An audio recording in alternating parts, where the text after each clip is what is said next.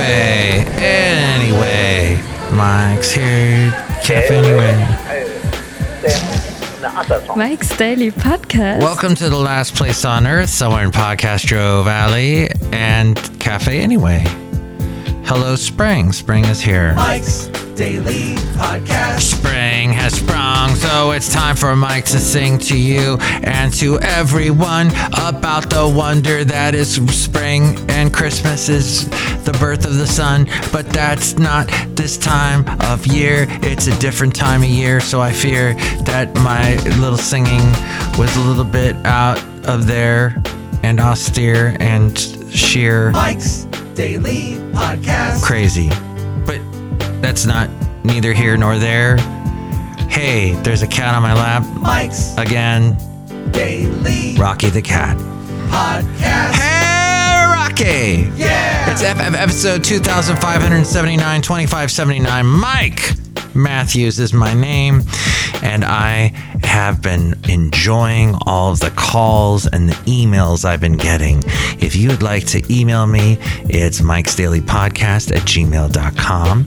And if you would like to call me, it is 510, because that's where I am in the East Bay area of the Bay Area, 510 228 4640.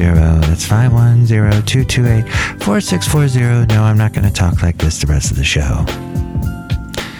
Well, more layoffs in the tech industry. More!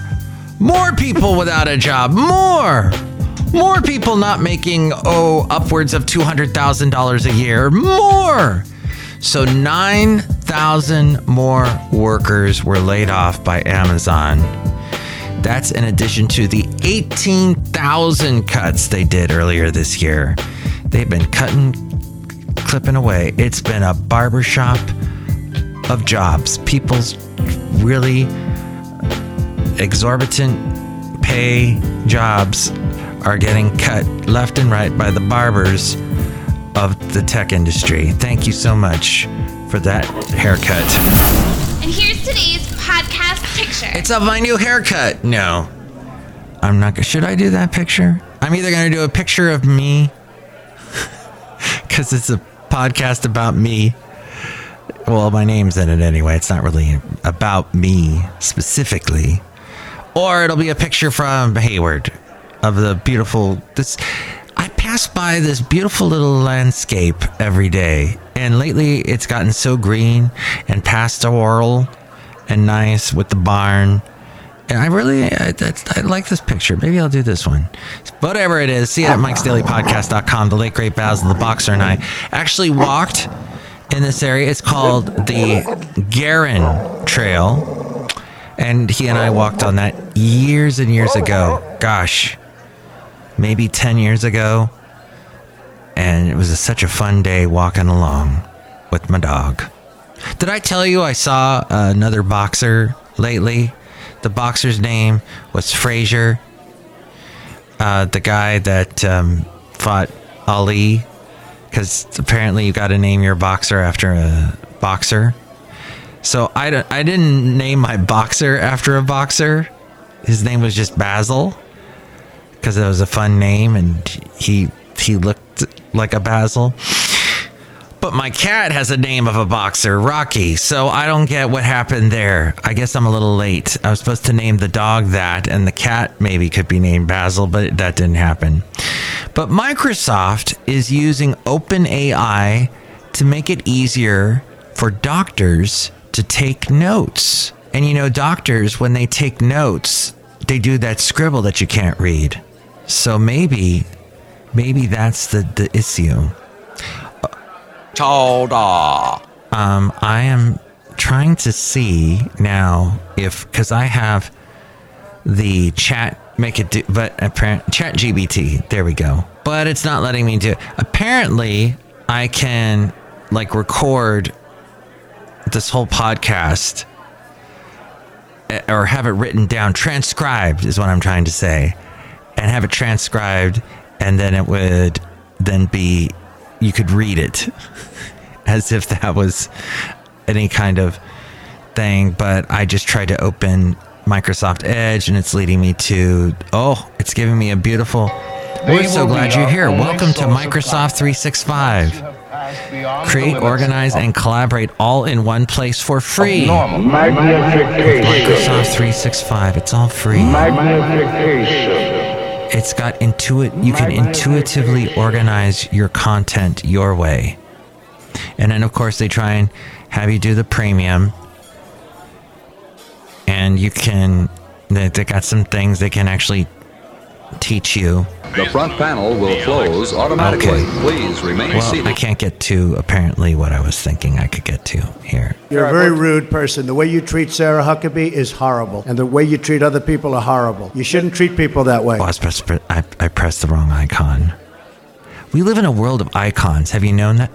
I guess we have for a while. Humans are very icon driven.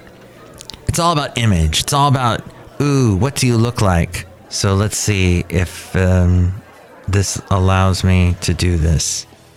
As we go outside a cafe anyway, we bring you Mike's Daily Podcast somewhere in Podcastro Valley, the last place on earth. Anyway, And I don't think it can because I'm using the microphone and recording it at the same time here. Uh, and yeah, all right. So that's what I've learned. And you've learned with me simultaneously what Microsoft is doing. We're outside a cafe anyway, somewhere in Podcastro Valley, the last place on earth. So apparently, Americans' total credit card balances have spiked to $930 billion we continue to be impacted by both high inflation and interest rate hikes. And credit card balances just ended the year with $930 billion. This marks an 18.5% increase over what 2021 had when balances were sitting at seven, $785 billion. So it just continues to go up. The average generation owes they owe, they owe.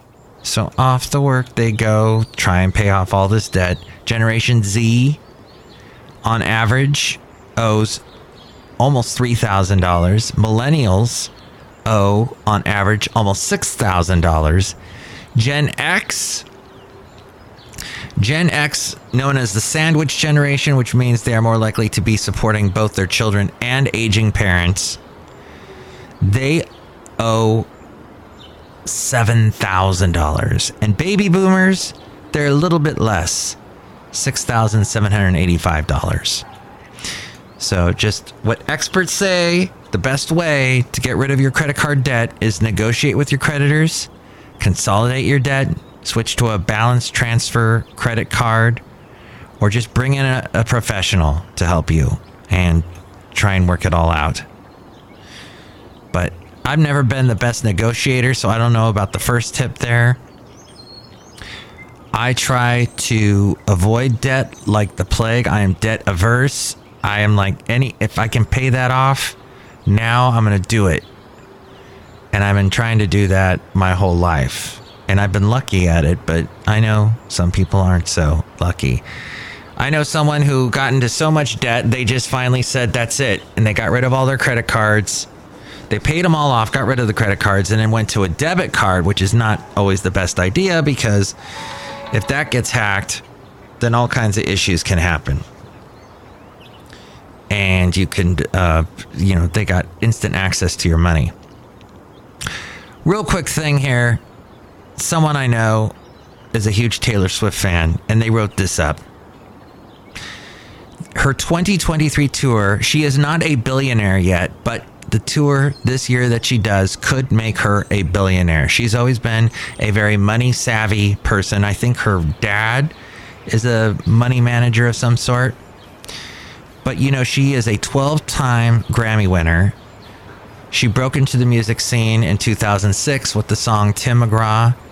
And you play Tim McGraw, think about me, da, da. And I remember her performing that at a stage at an outdoor event we were doing when I was at the country station in 2006. And there was barely anybody there. I ended up talking to her mom during her whole performance, so I didn't really get to see it. But yes, Taylor Swift, and there was a picture of me somewhere with her when she had the curly hair. I don't know where that picture went. I'm kind of glad it disappeared because that looked kind of weird with me being decades older than her standing next to Taylor Swift. But hey, I know she has had her picture taken with so many people. She, in the early years of her career, she was very accessible, and her fans got to get lots of pictures with her. She was the highest paid female entertainer of 2022. She made $92 million that year. Combined income streams from physical record sales, streaming on platforms like Spotify, digital downloads. Didn't she not want her stuff streaming oh, on, or she didn't want her stuff on iTunes for the longest time? Digital downloads, licensing, they make up most of her money, and 70% of Swift's 2022 earnings can be attributed to her back catalog of music, all the stuff she had done previously. And she's kicking off her tour, or she did last week actually, making 52 stops. So she has sold 51 million albums. Oh, what she made 137.5 million dollars in the United States alone off of her singles. I think, as I read this, if that's correct, music in her new era, when she joined Republic Records, she made 14 million just from the sister albums that she did. Remember, she redid Folklore, or no, wait, she did two album albums that were connected, Folklore and Evermore, and she wrote a lot of those songs with the guy I can't think of his name now, but he was the writer and the singer for the band called The National. So she's willing to collaborate with a lot of different people and artists. Uh, in touring, this tour will hit the $1 billion ticket sales mark. Private concerts get at least $1 million per night. So if you, she does those, and you got to fork out a million bucks. And then she's got merchandise, she's got endorsements, and then she's got some kind of perfume. And she was paid $26 million for doing the Diet Coke commercials. Plus, let's see, some of her sponsors for her tours have included Papa John's, Qantas Airlines, Walgreens, American greeting cards. Wow, AT&T, Activision, Capital One, CoverGirl, DirecTV, Macy's, Sony, Starbucks, Toyota. The city of New York sponsored her.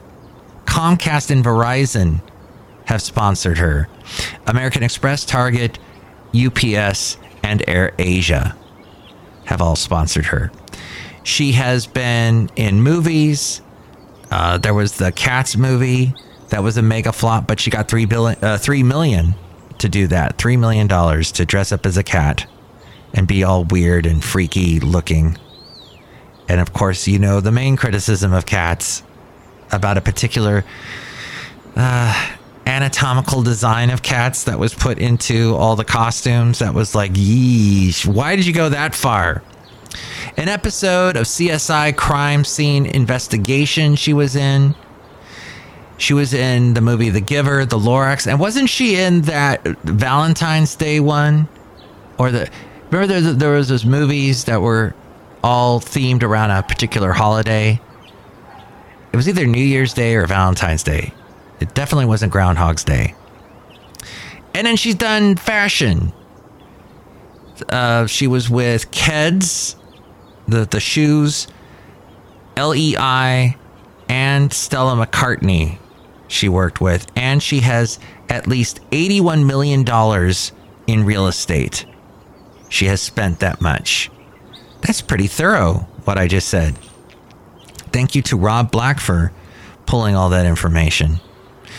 Okay, and if you want to hear some amazing artists that may rival Taylor Swift, who are up and coming and want to someday be as big as her, everyone's got to start somewhere. I featured some brand new music in the segment, the Mike Matthews New Tunes Feud, and I did that two podcasts ago. It was FF episode 2500 and 76. 2576. It was called Green. And I did that. Nope. Nope. That's wrong. Sorry. It was the one Chicory. 2577. 2577. Finally, I would like to read this little bit for you in this money world of which we are talking about today. Somebody wrote this commentary Vanguard, one of the two largest money management companies in America, shocked the industry recently when they announced its withdrawal from an anti fossil fuels industry alliance. They withdrew from an anti fossil fuel industry alliance. The CEO, Tim Buckley, not only defended that move, but went on to say that Vanguard's research shows no benefit to ESG investing. That stands for environmentally something something. It's it's uh, environmental social governance, a framework that helps stakeholders understand how an organization is managing risk and opportunities related to environment, social, and governance criteria. There we go. It takes the holistic view that sustainability extends to other things, extends beyond just environmental issues. Okay. So, Vanguard's research showed that there was no benefit to that, and investment firms should basically stay out of politics and let boards of directors govern in the interest of their shareholders, not hot button political issues. This writer says it's been a terrible year for environmentally environmental social governance and politicized capital. Anybody into the politicized using hot political button issues.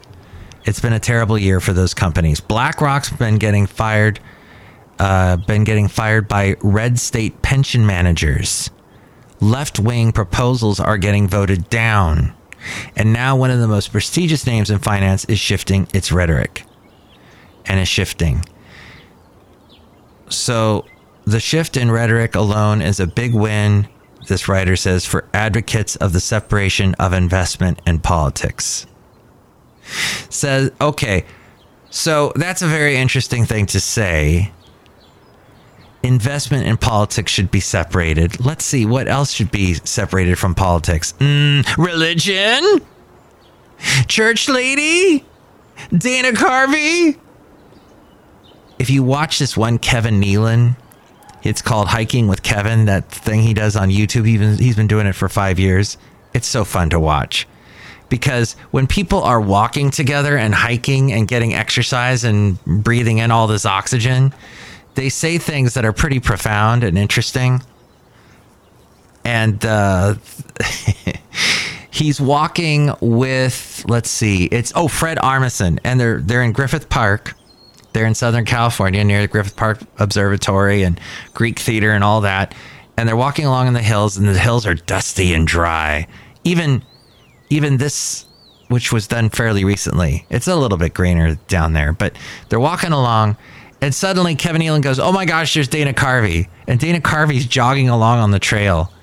And they start to talk and Fred Armisen says, "You know, the character I do on Saturday Night Live for the Californians, Mike, what are you doing here?" That was all based on the way Dana Carvey was imitating his own son. So Dana was talking to Fred, and they were in San Francisco before some comedy event. And Dana says, "Oh, my son," he says to Fred Armisen. "Let me tell you about my son. He he's he's like, Dad, I don't want to do that." And it was fascinating. And Dana Carvey said, "You know, to Fred, how long did it take you before you got calm and adjusted to working at Saturday Night Live? Because you were on Saturday Night Live for so many years." And Dana Carvey said it took him about four years to finally calm down and not feel sick to his stomach every show. And Fred said, I forget what he said. I want to say he said around the same amount of time. To find out, you should check out that podcast because it's fascinating, those guys. And Dana Carvey he really took. He said once I came up with Church Lady, and that was early on, I got super popular. And maybe some of the younger people listening are going, Church who?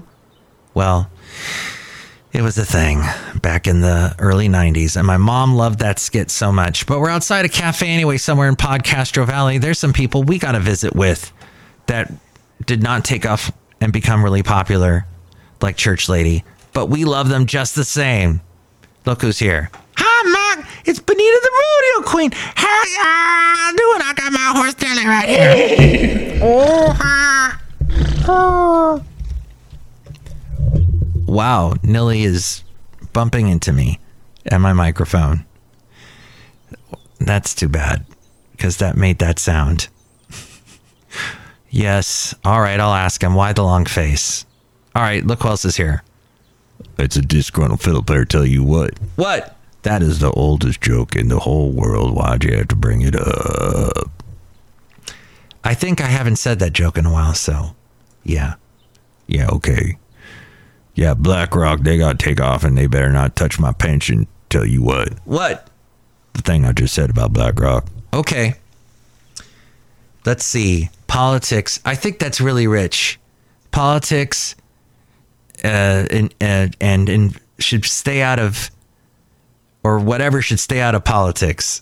It's, and then, and then people, they don't notice the, well, you got my point. Look who else is here. Hello, Mike. I make delicious root beer. Have some. Why are you okay? yeah, I'm alright. I'm a little thirsty. I might drink that root beer. Hey, you just stole my root beer. Yeah, it's good. Drink it right now. I can't you. I'm not going to drink the root beer that you just drank. What? What's going on? I will not be forced to draw. I'll have a little sip. Well, wait a minute. We're still in the uh, what's a, we're in the endemic world now instead of the pandemic world. Yeah, maybe I'll forego that. You'll just have to try and cut me. Oh, he left. Good. Okay, well, this show is short. It's not 49 minutes like the last show, and the show before that was something like 45. We're going to keep it short and sweet today, and brevity is the soul of wit and all that. Hey, thank you for listening. Tell all your friends, and you can chime in and tell me what you think about anything we covered today. 510 228 4640. And with ways to email me, here's A Frame. Mike's Daily Podcast is written and produced and performed by Mike Matthews. His podcast is super easy to find. Download or listen to his show and read his blog at mikesdailypodcast.com. Email Mike now at mikesdailypodcast at gmail.com. See you tomorrow. Bye.